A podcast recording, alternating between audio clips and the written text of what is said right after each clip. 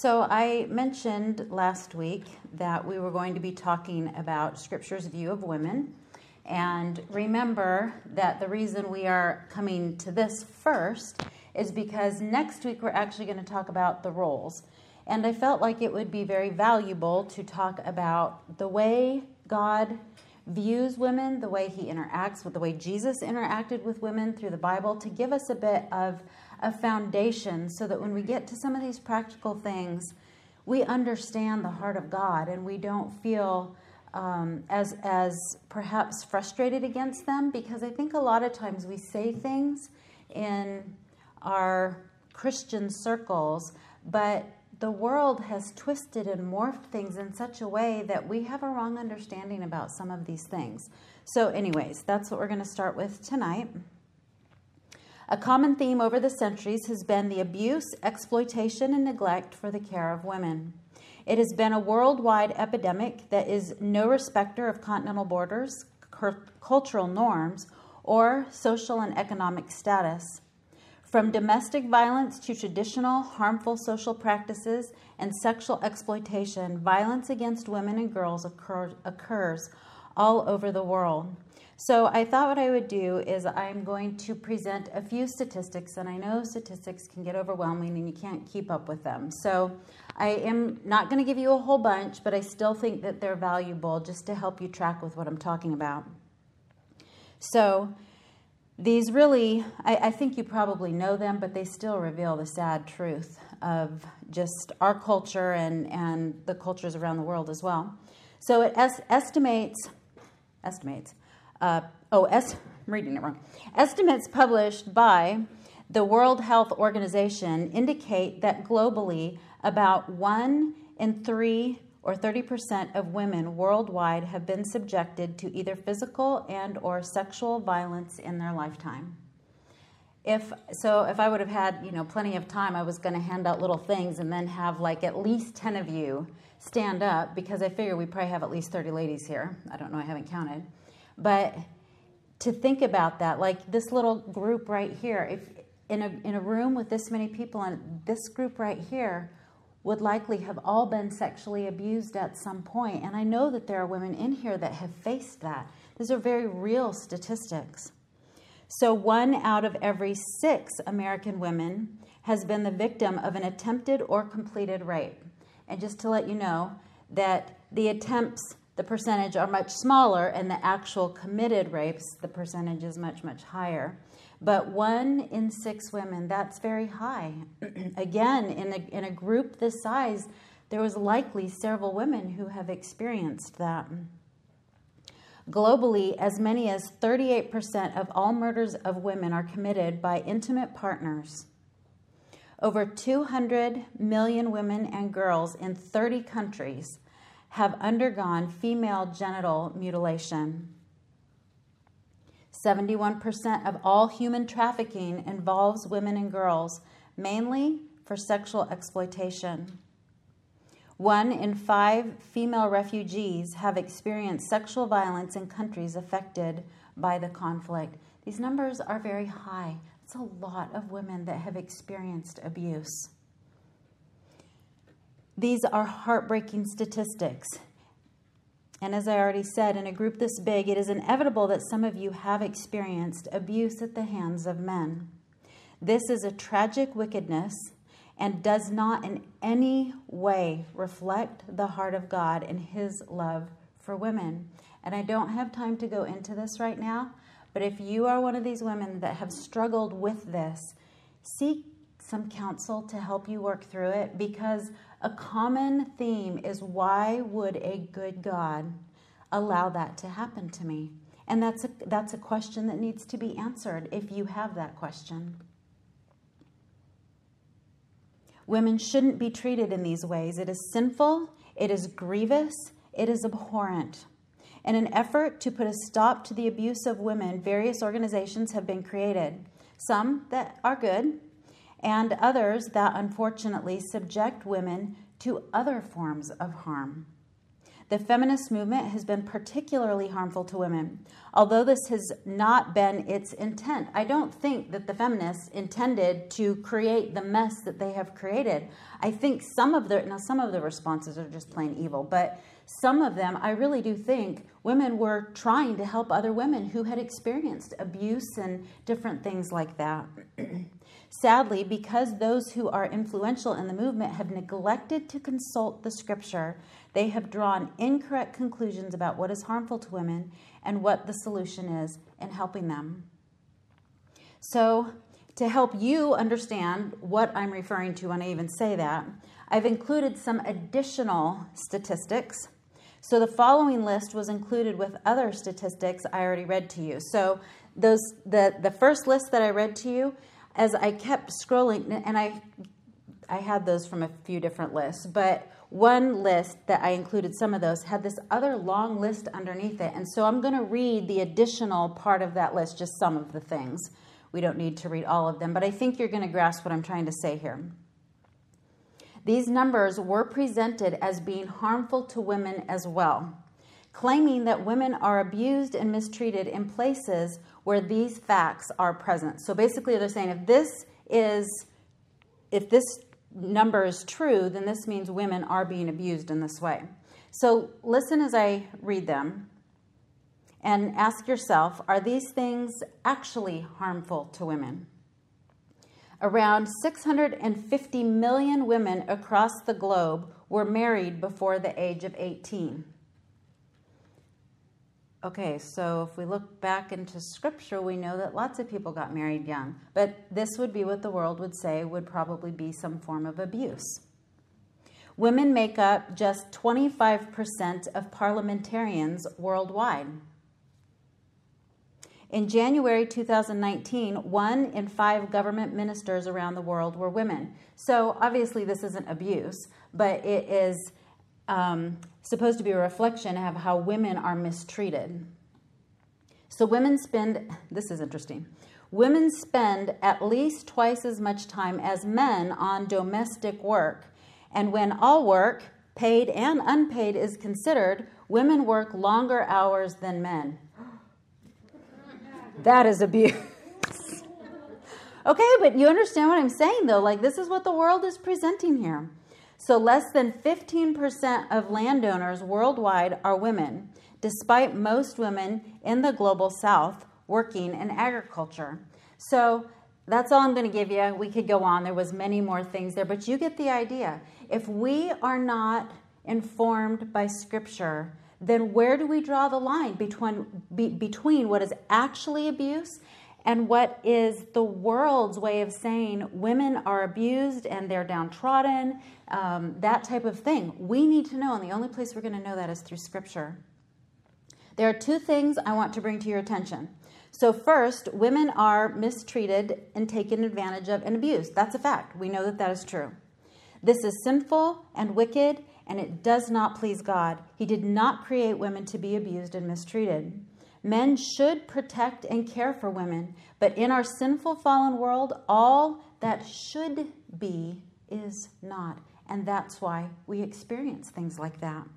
So, then the second thing, and sorry, this isn't on your outline. The second thing is that the world is not always capable of determining what is actually abuse or mistreatment, as our, st- our statistics revealed to us. They can recognize sometimes what is wrong, but because their solutions aren't biblical, they come to wrong conclusions. In this case, they add things to the list of abuse and mistreatment that aren't actually harmful or abusive. So they're saying, to just use that one little statistic, they're saying that women do more domestic work, and that is a bad thing. But if we are well informed by Scripture, who's supposed to do the bulk of the domestic work? We are. We are privileged to be able to do that. But if we have a worldly mindset, then we're going to be frustrated with our husbands if they aren't carrying equal load of what we are carrying. As believers, we need to study the Word of God to determine what is right and what is wrong, and then we must learn how to live biblically according to it. Male chauvinism and dominance are sinful. Sadly, these things are not only practiced in the unbelieving world, they are sometimes practiced within Christian, quotes here, loosely Christian circles. For example, the patriarchal movement that was very popular a decade or two ago was not biblical, and as a result, it was harmful to women. God hates sinful abuse brought against women by wicked men. You're getting the theme here. I keep saying that over and over again. But the world does not present the proper and appropriate solution. Getting married later in life, working in the government, owning land will not fix the abuse and mistreatment that women experience.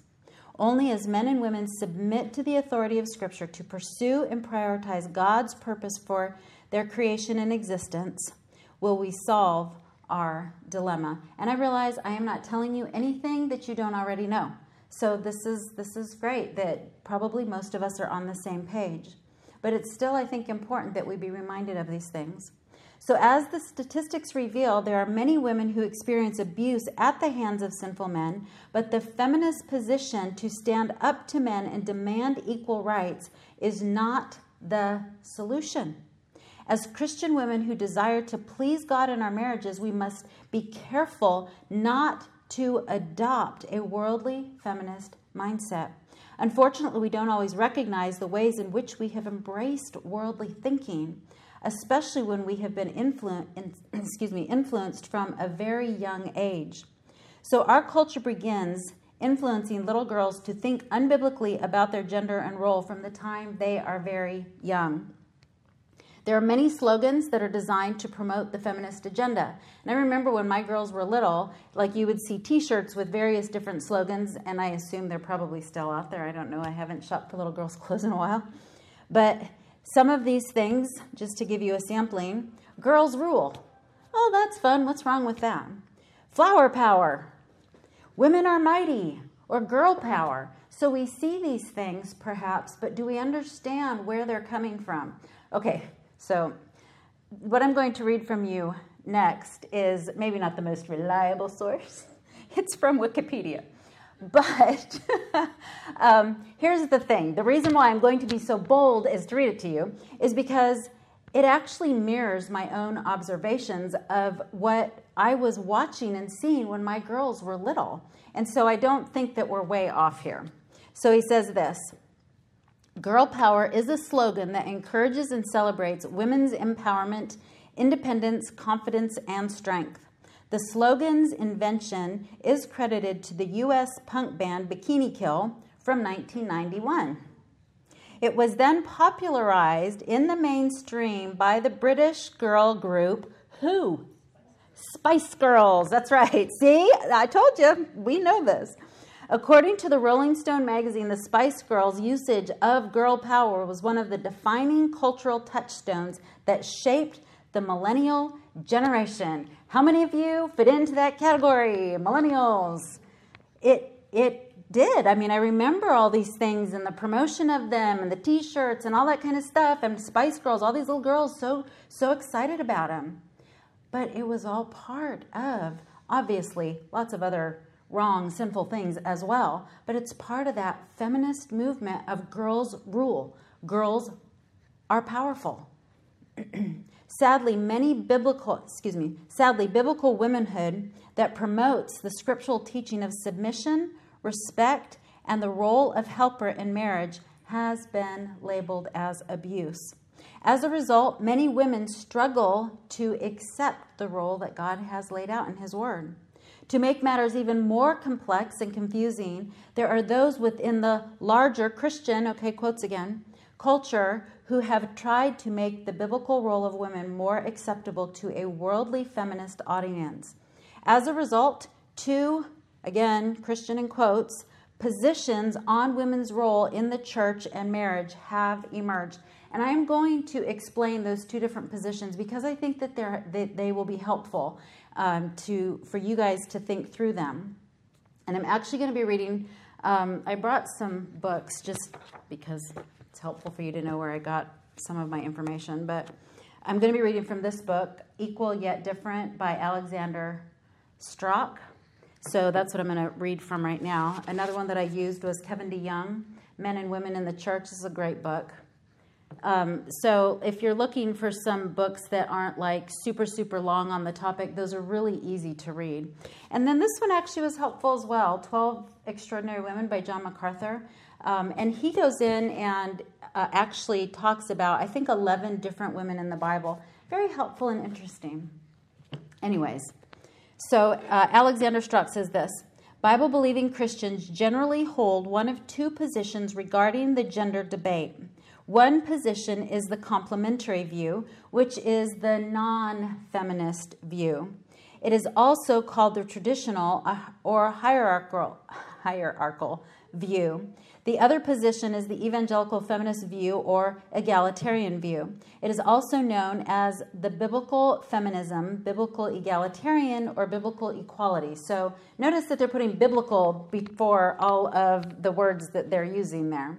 And the fact of the matter is, it's not biblical, and that's the sad thing. There is an assumption that if men and women are having differing have differing biblical roles, then they are not equal in value. So, different roles means you're not equal in value, basically. Thus, those who hold to a feminist or egalitarian position try to modify or even change the biblical teaching of a woman's role in an effort to bring what they deem as equality. Sadly, they have completely misinterpreted Scripture, and it has been to the detriment of men and women in the church, in, in the home, and even in the family and in the workforce in general. Like the wrong teaching that has gone out there has affected people all in all different areas of life. So, by way of brief introduction, like I already said, I'm going to go ahead and define these two different categories for you. Then, what I'm going to do is specifically focus on the way women are portrayed in Scripture. So, next week, like I said, we're going to focus on the roles. But this week, I really do want you to see how does God interact with women? How do, what is the teaching from Scripture regarding commands and things like that toward women? So, first of all, let's look at the complementarian view or traditional biblical, and that is at the top of your page. And I gave you a very brief definition so that you can very easily look back and remember what it is, but I'm going to read a, a little bit more explanation for you. The complementary view teaches that God created men and women as equals with different gender defined roles. Scholars chose the term complementarian in order to emphasize both the equality of the sexes and the complementary differences between men and women. So you can, in this view, you can have differing roles and still, well, differing roles and still be equal. In the next one, they say if your roles are different, then that means you aren't, there isn't equality there. According to this, uh, did I already read that part of it? According to this viewpoint, God created men and women equally in his divine image. Men and women are fully equal in personhood, dignity, and worth. According to the complementarian viewpoint, it is equally true that God created men and women to be different and to fulfill distinct gender roles. God designed the man to be husband, father, provider, and protector. He is to be the head of the family and to lead the church family. God designed the woman to be the wife, the mother, the nurturer. She is to actively help and submit to men's leadership. To correctly represent the biblical teaching on gender, both truths, equality and role differences, need to be affirmed and held in a balanced tension. Adherents of the complementarian view believe that it best represents the plain. This is really important so I know I'm reading for a while here, and so your brains can start to wander. So this is important, though. So it, they say that um, this view believes that it best represents the plain, literal, straightforward teaching of the Bible on gender. There's not hidden meanings. We're just taking the straightforward reading of Scripture here. Furthermore, role differences are clearly and repeatedly taught and practiced by Jesus Christ and his apostles. This view also represents the historic, this is important as well, so that you know this isn't just something that they just now came to. This view represents the historic interpretation followed by churches and Christian teachers over the past 2,000 years. Although at time it has been, of course, imperfectly understood and implemented because we are all sinful. So that's complementarian. All right, now we're going to switch to the next one egalitarian, or the evangelical feminist view. And I think that's what he calls it, he refers to it in his book. So, evangelical feminists teach that God created men and women equally to bear the divine image.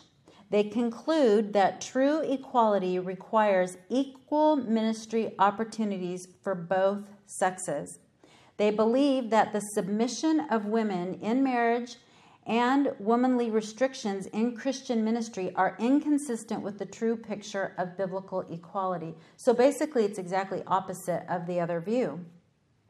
They consider the equal yet different, excuse me, equal yet different doctrine taught by the complementarians to be a contradiction in terms. So they don't understand how the two things differing roles and yet still have equality. They don't understand how the two can go together. According to the evangelical feminist view, true biblical equality assures that both men and women are full and equal partners in life. Women and men are free to exercise in the church any and all gifts they possess. Men hold no unique leadership authority role solely because of their gender. Leadership and teaching in the church is to be determined by spiritual gift and ability, not gender. So if we at this church agreed with this, I could probably ask if I could start preaching. No, thank you, because I hold to the other view that's been held to for 2,000 years, and it's the biblical teaching of what Jesus taught even when he was here. It's what Scripture teaches. But you understand what's going on there. A woman who is gifted by God to teach and lead the church deserves to have equal opportunity to exercise her giftedness.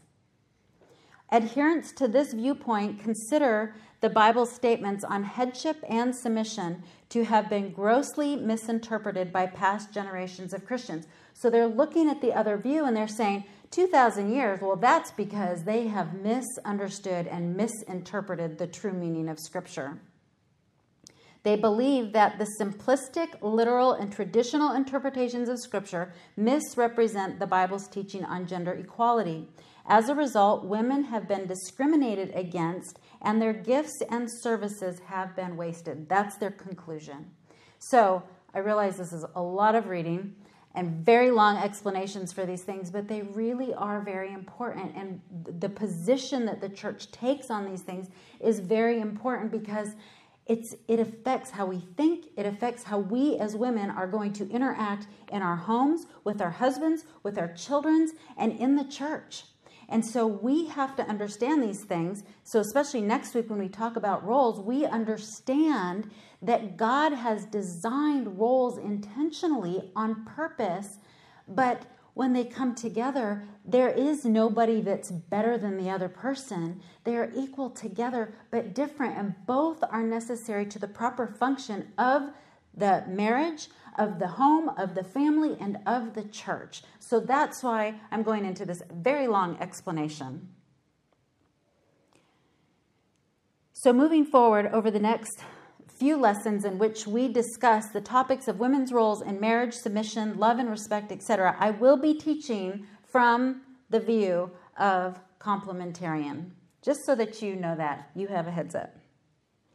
However, before we approach these topics, I would like to show you that even though God created differing roles for men and women, his creation of women is not lesser or of lesser value or of lesser importance. So I'm actually going to read um, some of what was in that other book that I showed you by John MacArthur. And he kind of summed up some things, and I thought, you know, he just says everything way better than I can say it. So I am going to read it to you again. And I just thought it was very beautiful the way he explained it. So he says this one of the unique features of the Bible is the way it exalts women.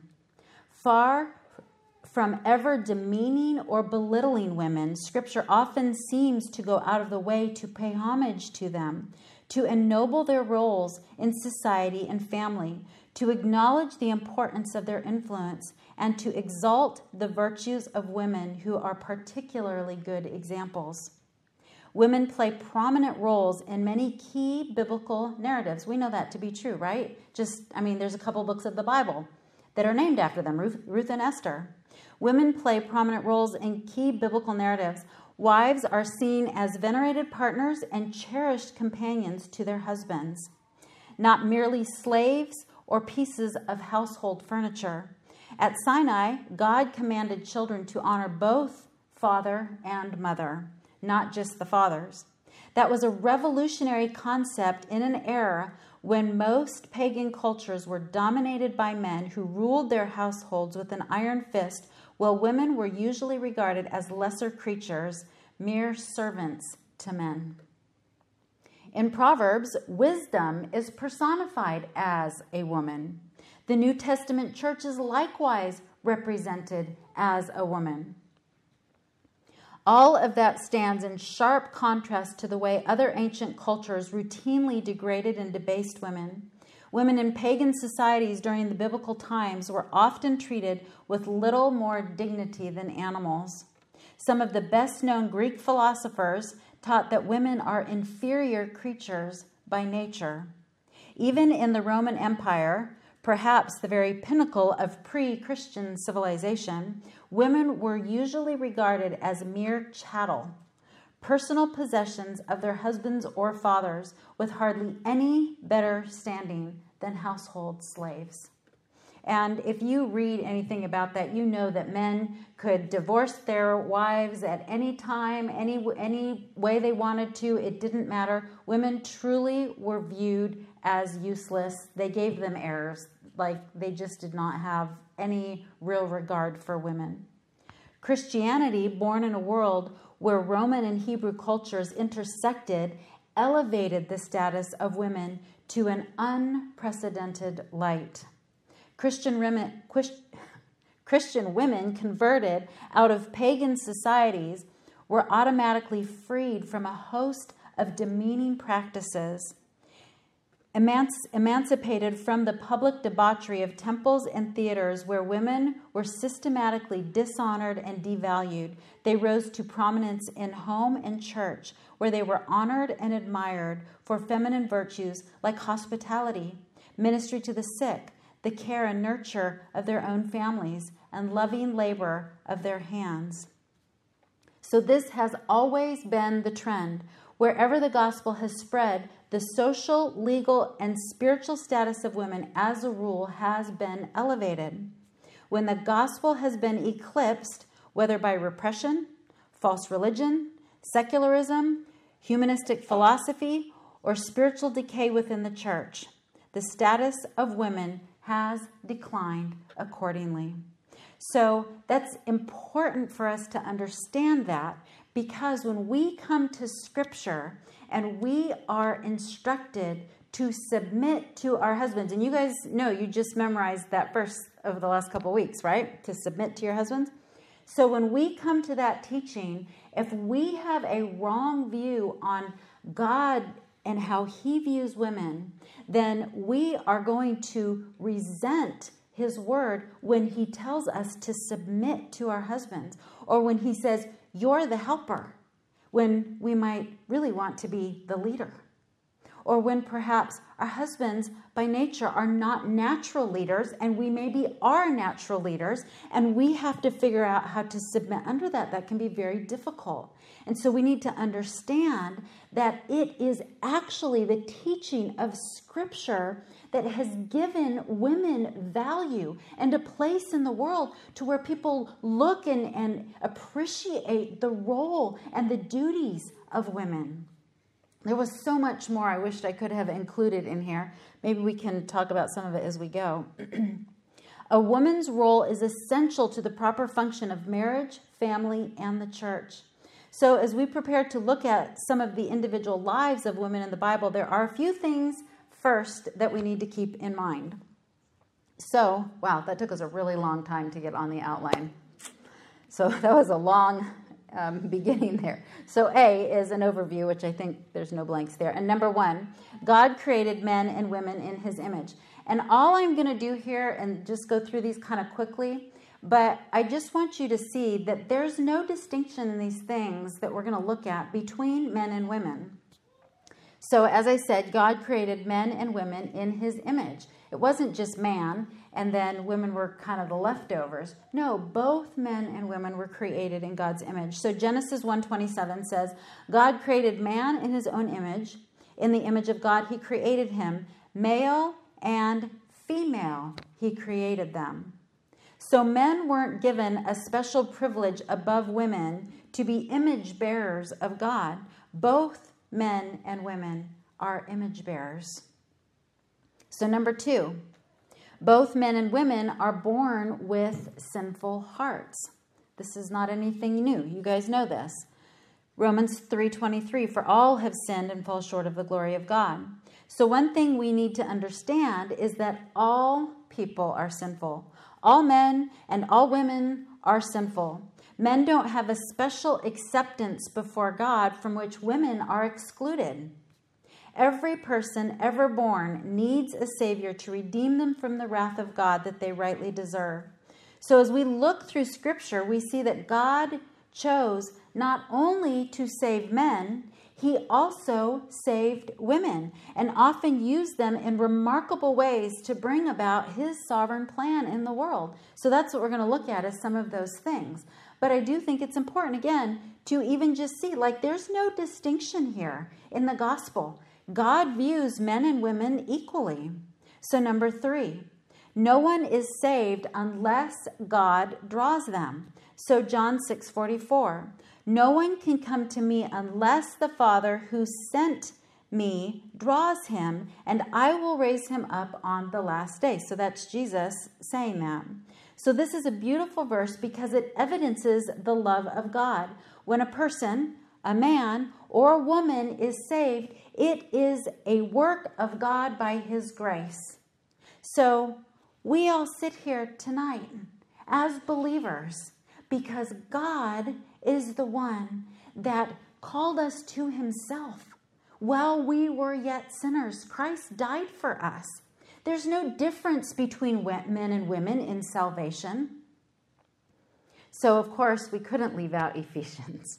So I had to go there. Ephesians 2 8 and 9. For by grace you have been saved through faith, and that not of yourselves, it is the gift of God, not as a result of works, so that no one may boast. Men don't get to boast about their salvation. Women don't get to boast about theirs. We are all saved because of the grace of God at work in our lives. When we see God redeeming women in the Bible, it is a result of his love and kindness. Women don't come to Christ any differently than men. God, in kindness, chooses to save, and it is a beautiful demonstration of his love. Because God loves and values women, he saves them the same way that he saves men. So, number four, God prepared good works for all his creation, or uh, not creation, children. So now just looking down a little further in Ephesians there, because I just read 2 8 and 9, now I'm going to read 2 10. For we are his workmanship, created in Christ Jesus for good works, which God prepared beforehand so that we would walk in them. That is to all believers. So men are called to do good works, and what does he say? That they were prepared beforehand.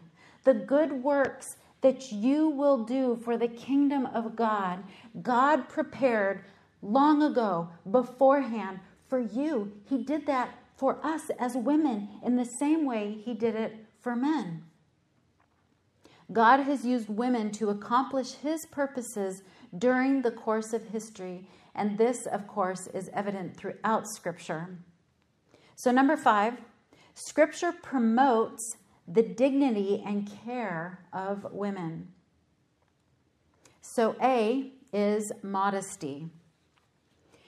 So, in 1 Peter 3 3 through 4, it says this Your adornment must not be merely external, braiding the hair and wearing gold jewelry or putting on dresses, but let it be the hidden person of the heart, with the imperishable quality of a gentle and quiet spirit, which is precious in the sight of God. Now, here is the thing. So, I don't know that we experience this quite to the degree that we maybe do in other places, especially here in our church, because we tend to be a little bit more sensitive to modesty and those kinds of things. But this can be a huge wrestle, especially if you've had teenage girls ever or anything like that. You know that can be very hard for them because how does how does the world dress teenage girls? Very immodestly. And especially if you live like in Southern California or maybe in Florida or things like that, being modest is very, very difficult. And here's the thing a lot of times women or even little girls really kick against this teaching because they want to get as close to the world as they can and still be sort you know be christian but okay so you heard all those other things that i was reading from what john macarthur said about how christianity brought this new appreciation for women so remember like in ephesus they had the temple to artemis Okay, so what happened in these temples? The women would go and, and prostitute themselves there. It was all part of the religious ceremony going on. So when you when you had Christianity coming and saying, no, you don't have to do that. These women were freed from this awful slavery to sexual sin. And so, this is one of the ways women were protected from that. So, we look at it from our culture and we go, why? Modesty, just loosen up a little. But no, you don't understand. This is what God has laid out for our protection. When we take off our clothes, when we strip it down, when we wear very little clothing, what do men look at? They look at our bodies and they lust after them, especially unbelieving men. They have, they have nothing to stop those sinful fleshly lusts. And so God puts this in here not because He's trying to limit us and make our lives so miserable because now we can't be stylish. He does it because He loves us, because He's, He values women and He wants to protect us. So we always need to be thinking through modesty from that angle rather than the angle of the, what the world is promoting. So then, B, husbands should protect their wives. So 1 Peter 3 7, you husbands in the same way live with your wives in an understanding way as with someone weaker, since she is a woman, and show her honor as a fellow heir of the grace of life, so that your prayers will not be hindered. Okay, again, you have to think about the culture that this was written in. So for men that viewed women as chattel and property, for scripture to come in and start teaching, for the apostles to be teaching the men that they are to live with their wives in an understanding way, they wouldn't have known what to do with that. But it was the work of God, the teaching, because God, again, loves and protects women. And He was teaching men how to love and appreciate their wives. So see, husbands should love their wives. Ephesians 5:25. Husbands, love your wives just as Christ also loved the church and gave herself, himself up for her. So again, this teaching because women were to be treated kindly with honor and respect and love from their husbands. So again, a protection. D, Widows, okay, so this is kind of a little different category here, but I, I, still felt like it was important because it still goes to show the care that God has for women. Because remember, in that culture, if you were a woman that didn't have any resources, if you didn't have a son to take care of you, what in the world were you going to do? Who, how, how were you going to have anything to eat, places to live, anything like that? And so I'm not going to go into all of this. You can read that when you get home, but I'm reading from 1 Timothy 5 8. But um, I am just going to read this one little verse here, but remember, I'm taking it out of the context of what the instruction is for widows. So, verse 8 says, But if anyone does not provide for his own, and especially for those of his own household, he is denied the faith and is worse than an unbeliever. So, here comes Christianity with this new presentation of how widows should be cared for. If you have a widow in your family, you are to take care of them so they are not destitute. The love of God for women is amazing. So we don't have time to continue. We could probably keep going with a lot of different things there, but we need to keep moving. But I did want you to see that because some of the things that we read in Scripture, we don't understand exactly the culture that it's come out of, and so why this was so impactful. And we should also be impacted by these things. So, again, that we understand God loves us, and whatever He instructs us in Scripture is for our good, not for trying to stifle or um, dominate us by men in any way. So, B, I'm just going to look at some examples of women used in Scripture. Four important tasks. That's your little outline there. So, number one, women who God used to protect Moses. Okay, so what I'm just going to do is we're just going to look at different actual examples of women in the Bible. And I just thought this was so cool as I was thinking about this because you remember the story of Moses, and I'm not going to go into it and read the whole thing, but you remember how that uh, the Pharaoh was wanting to the midwives to kill all the baby the little boy babies when they were born, and the midwives refused to do it because they feared God, so they were not going to do that. So then Jochebed, who was Moses' mother, when Moses was born, she decided, I'm not, I'm going to hide this baby. And so for three months she hid him. And then she went and put him in the reeds. And Miriam was there to watch. And then who did God send? The Pharaoh's daughter. Okay, so who was Moses? He was kind of an important person, was he not? He was the one that God used to deliver the children of Israel out of Egypt. And who were all the people around him that were taking care of him so that that would happen? Women, all of them. So we have the midwives, Shifra and Puah. I'm not sure if I'm pronouncing those exactly right. The mother, Jochebed, his sister, Miriam, and then we have Pharaoh's daughter. God used all of these women to accomplish what he was seeking to accomplish so that Moses would be able to all those years later. How many years later? 80 years, remember? 80 years later, he would be able to be used of God to deliver the children of Israel from the Egyptians. We think of Exodus as all about Moses, but before Moses bursts onto the scene, in order for, and actually, in order for him to burst onto the scene, we are introduced to several women.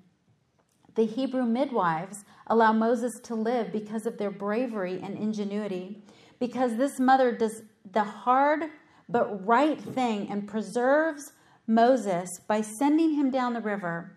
Then Miriam serves her baby brother by watching over him while he floated among the reeds and scheming a way to bring Moses back for a time. And then Pharaoh's daughter raises Moses as her own son. All of these women. God didn't have to use women, did he? He could have used, he could have changed Pharaoh's heart. He could have done all kinds of things, but he chose to use women.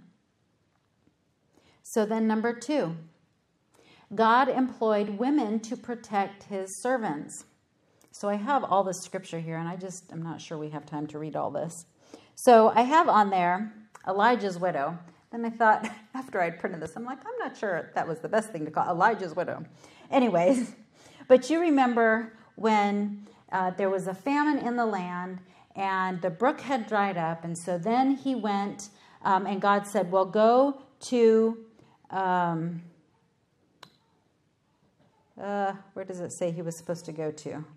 Arise and go to Zarephath, which belongs to Sidon, and stay there. And he says, I have commanded a widow to take care of you.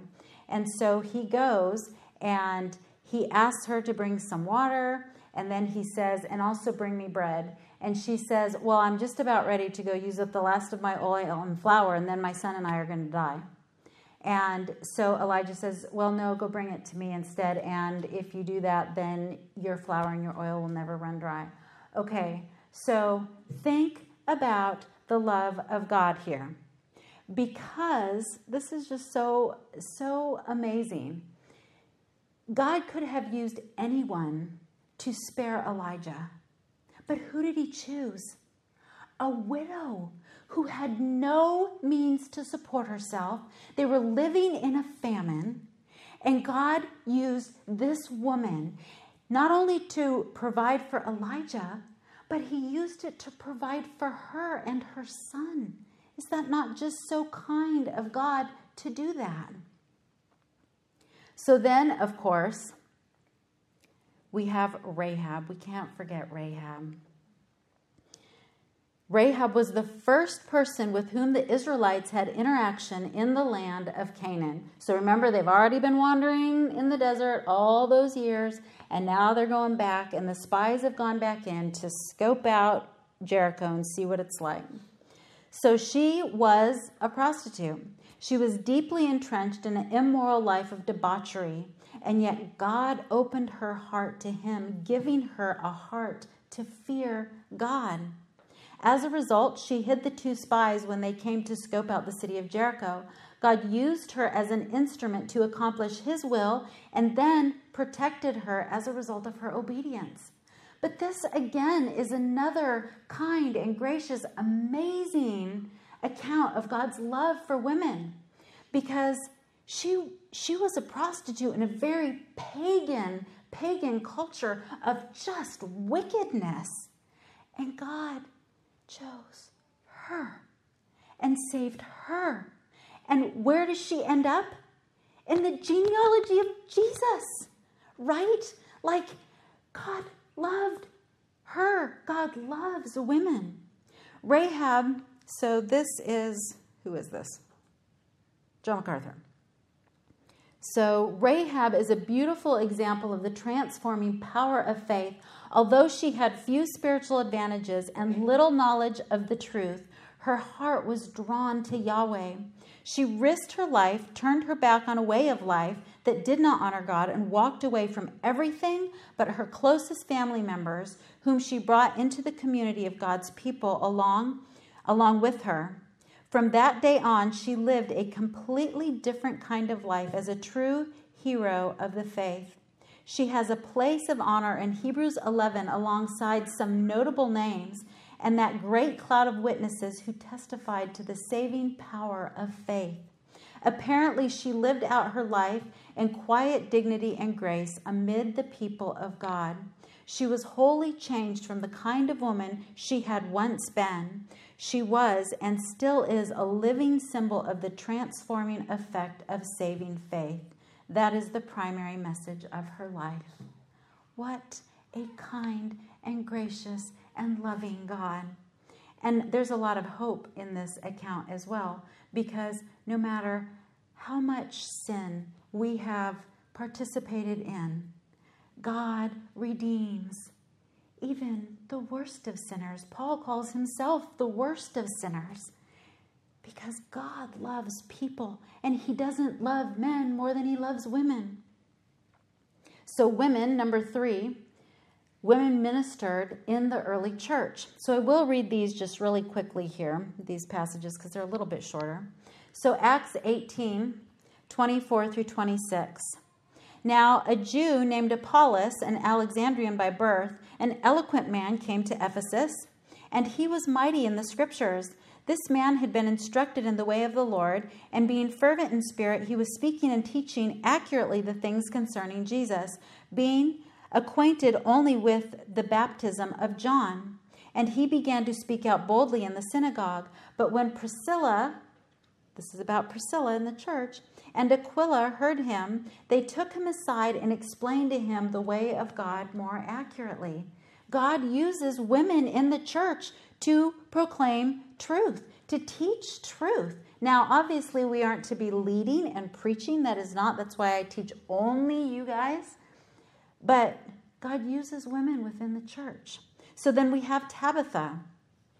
So Acts 9 36 through 40. I think I maybe skipped out trying to make it a little shorter there. A couple of verses. So now in Joppa there was a disciple named Tabitha, which translated in Greek is called Dorcas. This woman was abounding with deeds of kindness and charity, which she continually did. And it happened at that time that she fell sick and died. When Peter arrived, they brought him into the upper room, and all the, win- the widows stood beside him, weeping and showing all the tunics and garments that Dorcas used to make while she was with them. But Peter sent them all out and knelt down and prayed, and turning to the body, he said, Tabitha, arise. And she opened her eyes, and when she saw Peter, she sat up. So there's just so many things going on there because this woman was serving in the church. And who was she particularly serving? Obviously, the widows, because they were the ones there. And so God was using her to have an effective ministry in the church to the widows. And then she dies. And what does God do? He brings her back to life. What a comfort for those widows who loved her so dearly. God didn't have to do that, but He's kind and He's gracious and He's loving. And then we have Lydia. And this is just fantastic, and I just can't get into any of it. But, anyways, Lydia was the first convert recorded in Europe on Paul's original journey there.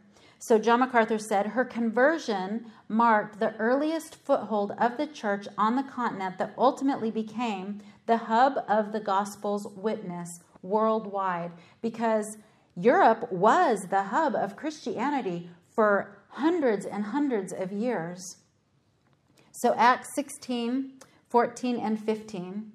A woman named Lydia from the city of Thyatira, a seller of purple fabrics, a worshiper of God, was listening, and the Lord opened her heart to respond to the things spoken by Paul. And when she and her household had been baptized, she urged us, saying, If you have judged me to be faithful to the Lord, come into my house and stay. And she prevailed upon us. So, okay, I don't have time to get into all the history of this, but Paul and Silas were supposed to be going to Macedonia, and God prevented, no, wait, did I say that right? They were going to Asia, and God prevented them from going there, and so instead, here they go off to Europe. Lydia was from Asia. And so she's doing business here. And so when the disciples come, She's there to hear the gospel that is presented, and God uses that to save her and then gives her a very necessary uh, position, or whatever you want to call it, to serve in the church. She had the apostles staying with her, taking care of them as they were there establishing the church. God clearly uses women. So we have to keep moving. Number four, God used women to prepare men for service. So we have Lois and Eunice. 2 Timothy 1 5. And then, well, I'll just read this verse first. So Paul is writing to Timothy, and he says this For I am mindful of the sincere faith within you, which first dwelt in your grandmother Lois and your mother Eunice, and I am sure it is in you as well. Why? Because Lois and Eunice were teaching him the true gospel. And they were, well, I think actually what happened with Timothy is that they were um, Jews, and so they had raised him in Judaism. And when Paul came through teaching the gospel, because Timothy had already been prepared by his mother and Eunice, God then opened his heart to understand the gospel. So then 2 Timothy 3:15 um, just continuing on with kind of this theme, and that from childhood you have known the sacred writings, which are able to give you the wisdom that leads to salvation through faith, which is in Jesus Christ. Who taught him those things from childhood? His mother and his grandmother. So I think most of you, not everybody in here, and probably eventually all of you, will be at one time or another a mother or a grandmother. Timothy became Paul's right hand man. Very necessary role that God gave him. And he was influenced by his mother and grandmother. We have a very significant job that God has given us to do. And then, of course, we have Hannah. And you guys remember the story. I'm not going to read that because we're getting short on time here, but you remember Hannah that she could not, she was barren, she couldn't have children. And so she prayed. She went to the temple and she prayed, and God gave her Samuel. And she kept Samuel for those early years. And when he was weaned, she took him to the temple and, and offered him there to work with Eli and presented him to Eli to work in the temple for the rest of his life. And Samuel became the high priest. So, anyways, clearly, God uses women to influence other people and to accomplish God's work in the world. So, last little thing here um, is on your outline C a summary of Jesus' view of women. And I really wanted to make sure that I included this because I just think it's really important just for you guys to think through our Savior. And we know, of course, that God and Jesus and the Spirit are all part of the Trinity. But I think that there's something so precious about our Savior and how when He walked on this earth, the way that He treated and responded to women. So, number one, Jesus frequently ministered to the needs of women. Out of a culture background that minimized the dignity of women and even depersonalized them, Jesus boldly affirmed them and gladly benefited from their, from their vital ministry. He made the unusual practice of speaking freely to women. He also frequently ministered to the needs of hurting women, such as Peter's mother in law, the woman bent over for 18 years, the bleeding woman, and the Syrophoenician woman. And there's references there that I'm not going to take time to give to you. But still, you get the idea of Jesus' compassion. Number two, Jesus allowed women to minister to him. And if you think about a king, there are only certain people that can minister to a king. Who is Jesus? He is the King of Kings. Of course, that wasn't evident when he was here, but that is who he is. He didn't have to let women minister to him, but he values women, and so he allowed women to minister in the same way that he allowed men to minister to him. Not only Jesus not only ministered to women, he allowed women to minister to him. Women anointed Jesus, and he warmly received their service. Some women helped Jesus' ministry financially, while others offered hospitality. A number of women, Mary Magdalene, Joanna, Susanna, Mary, and Martha, are mentioned by name in the Gospels, indicating their important place in Jesus' ministry. Many women were among Jesus' band of disciples, and most significantly, women were the first witnesses to the resurrection.